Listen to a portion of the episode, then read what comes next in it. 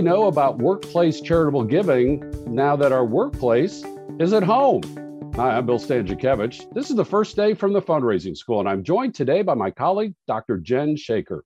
Jen is associate professor at the Indiana University Lilly Family School of Philanthropy, and she is a frequent faculty member of the fundraising school. Jen has many areas of research expertise, including workplace giving. And Jen, as we have now been working from home, and um, you know, some folks are back in the office, but many folks are still working remotely or hybrid, sometimes in the office, sometimes not.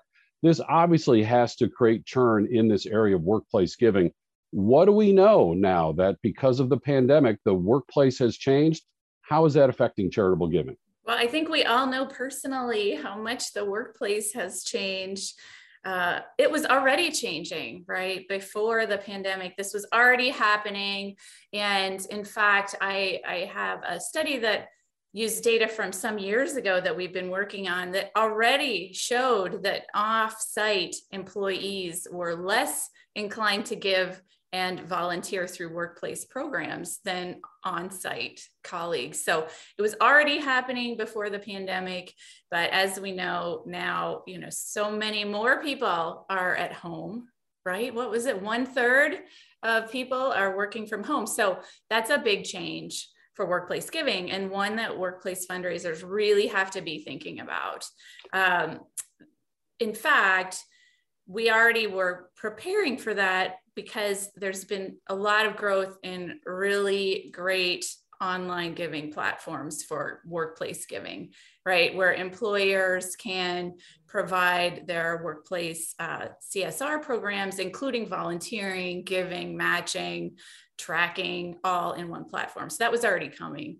So I think really the, the pandemic has amplified the importance of those uh, platforms and really for fundraisers to know and understand those platforms and how they work. And so at the two year mark of the health pandemic in 2022, only one third of employees were back in the office full time, meaning two thirds were either still working entirely remotely or in some sort of a hybrid situation. And Jen, as we read the business press, we're hearing that working hybrid or working remote is the new signing bonus that employers are saying, we get it. We know you want this remote working arrangement. Uh, and then the survey data that you had even before the pandemic was showing that those employees already were less likely to donate financially and, of course, much harder to volunteer if you can volunteer even at all while working remotely. What are some of the data that you're seeing, whether it's industry surveys or things that you're seeing in academic research, on what's happening now with workplace charitable giving? Yeah, you know, I was just looking at a couple newish industry studies, which I would recommend that you all look up. One by YourCause uh, of about 256 companies and their data. Uh, to an, analyze some things about workplace giving in the last couple years. And then another by deloitte which was a survey of something like a thousand plus uh, professionals at different organizations around the country. And so those are out there. You can find them google them and you can see some of the results of those. And i think they had some really interesting findings. Um, people still were giving. Well, just like we found out, you know, when we see Giving USA or the big numbers about giving last year, in the last year or so, people still gave. So people who gave in the workplace still gave, right? So they still gave. And uh, even retirees gave. So you might think, how are retirees still giving? Well, I think it's because some of these platforms allow people to keep their their accounts their their giving accounts. In fact a lot of them are mini dafs mini donor hmm. advised funds. So they stay with you. You can keep giving out of them even after you retire or even go to another company. So anyway people kept giving. Yeah one thing that i thought was interesting is in the in the survey of the professionals young professionals were really giving in that case at a higher rate than mm. older professionals. And so that's kind of exciting because that's been a concern in workplace giving that younger generations of workers are not giving in the same way. They feel differently about being asked to give through work. So that was a promising finding that the younger people were giving. I mean, the retired people were giving too. So, uh, another thing I thought was interesting from one of those studies was that small companies, small companies tended to have higher rates of giving and volunteerism. And so I think that's really interesting and important for fundraisers to consider is that, you know, we think we might just think big, big companies, lots of employees, but how about thinking of some of the smaller companies in your community? And when I say small, this study was less than a thousand employees. So we're not talking tiny, but it, we're talking a gamut.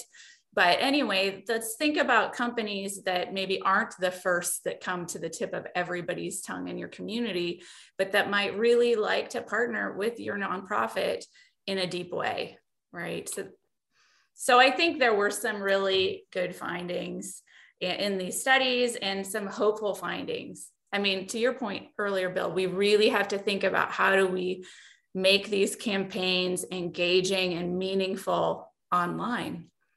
Online. And no doubt, Jen, because you know, hybrid work, remote work inherently means online work. And, and a couple of different times now you've mentioned these online platforms. Can, can you expand your description of those a little bit, please? Is this kind of an in-house intranet that employers create uh, to you know channel the uh, you know charitable donations of their employees or are these kind of third party providers that employers are using because you know you mentioned people change jobs they're still using the same platform are retirees and that's an important finding because retirement has happened uh, you know twice as fast as normal during the pandemic with folks retiring earlier maybe in their early 60s instead of their mid to late 60s or even at age 70 so that's an important discovery as well. But can you help our audience understand more about what are these online platforms? So these are third party providers. So these are companies that provide uh, software um, to other companies, business to business solutions, I guess. If you're speaking in business speak, uh, companies that provide platforms that not only give an interface to employees, so they can see oh look it's our it's our united way campaign it's our emergent our disaster relief campaign like here's where we are in the in the goals here's what our company is prioritizing or here's all the things that are available to me to give to and then it also provides companies with the back end so everything they can need to report this is how much our employees gave this year. These are how many hours that they volunteered. So it's really a front facing to the employee platform and a back facing to the company to help them in their CSR.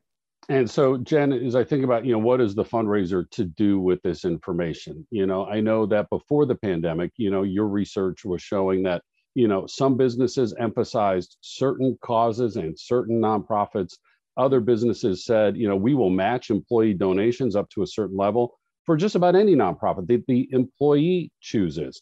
Uh, you know, what's happening now in this online world, you know, through this online giving, does the business kind of designate, um, you know, here are just a handful of nonprofits that we as a company support within a certain cause, or it's up to the employee to choose? And, and quite frankly, do we just maybe not know yet in this, you know, kind of emerging world of online employee giving?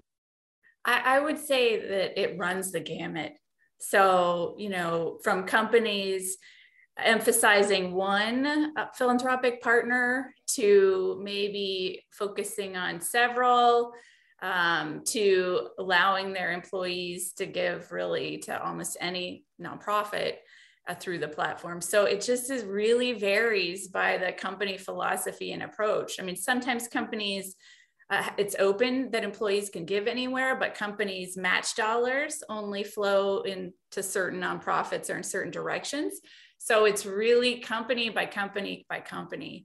Um, and so that's, you know, understanding that, being aware of these platforms and how they work. Uh, some of the platforms draw their data from GuideStar. So making sure that your data, you know, is accurate um, in the areas that you can control on some of those types of platforms is important as well. So it, it's open season. It, it's all different at all different kinds of companies. I, I can say one other thing. I will say that employees like to have the choice. Yeah. So whatever the company is doing, employees like to have a voice right? And so I have some research that shows that having a choice is the most important thing.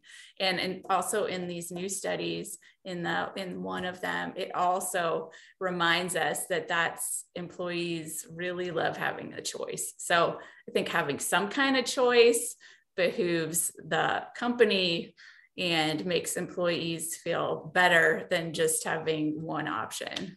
And that is a consistent finding from your nationally regarded research on employee workplace giving that we are so thrilled to be able to include in our content here at the fundraising school. And Jen, as I ask you about, you know, what final advice do you have for fundraisers and the nonprofit organizations in which they work?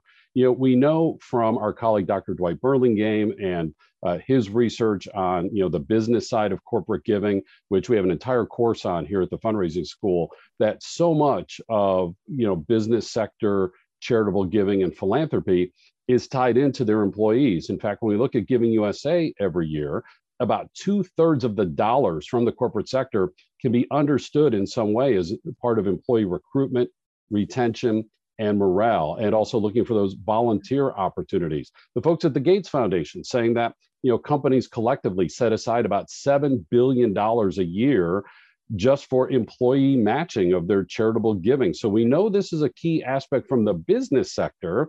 What advice do you have for fundraisers and nonprofits as we move forward in this new normal instigated by the COVID 19 health pandemic? I really think it's important to as we were talking about before, try to build some local partnerships, right? Think about what really fits with the mission of your nonprofit, right? What companies, and this is straight out of the, the corporate philanthropy course too, like where is there kind of interest alignment and mission alignment? And seek some deeper relationships with some of those companies, right? Can you have a more than just workplace giving can you have a volunteering and engagement program with them? Because back to what you were saying bill companies are really big believers in this right? So companies have doubled down on this. And whether employees are always on board is is another thing. But if you can get employees on board then companies will double down again right So they're listening to their employees and they care about that a lot. So build some relationships. Uh, don't discount smaller organizations. Really think about how do you connect with people in the in the online environment, right? Like we just like anything, if we can connect and pe- make people familiar or aware. This is also interesting from one of these studies in my research sometimes people aren't even aware, familiar this is happening in their workplace. When you're deeply embedded in it as a fundraiser or as a CSR person, it's easy to forget. You have employees who don't even really realize this is going on. So, how do you get creative, bring people in, um, try to be personalized so that you can um, build the awareness, build the trust, right, in your nonprofit and use these platforms and the technology and all we've learned about connecting with people like this, right, in the last two years. So I, am hopeful. So we'll see what happens. And I think fundraisers have some really neat opportunities to get creative and um, connect with companies and employees in different ways. And we know that you're going to keep us informed as your research continues, both with your evidence based findings and also your evidence informed perspectives that guide fundraisers so well. Uh, as you, uh, Dr. Jen Shaker serves as the associate professor at the Indiana University Lilly Family School of Philanthropy and a frequent instructor for us as a member of our faculty at the fundraising school. And as you glean from this conversation today, we need to add this to the list. So when we're identifying businesses and corporations, local, state, huge corporations, all ranges, and you know, learning about their charitable giving, learning about their philanthropic strategies, seeing if those are aligned with our public service mission, this then gets added to the list. Hey, how are you intersecting now with your employees in terms of charitable giving and other philanthropic behaviors now that we're in this new reality of hybrid and remote work? Won't be the first question you ask, but it should be a question you ask as you continue to cultivate that relationship. This is the type of information that is in our public courses, available in person in more and more locations across the continental United States and very widespread online, both recorded and live online courses. Uh, we deliver those through four certificate programs. We have our custom training where we can design courses specifically for you and your nonprofit. We have quarterly webinars, these free podcasts, all available on our website at philanthropy.iupui.edu forward slash the fundraising school. Again, thanks to our guest today, Dr. Jen Shaker. Our producers today are Jennifer Boffman and Mike Anthony. I'm Bill Stanczykiewicz, and now you are now more fully informed on this first day from the fundraising school.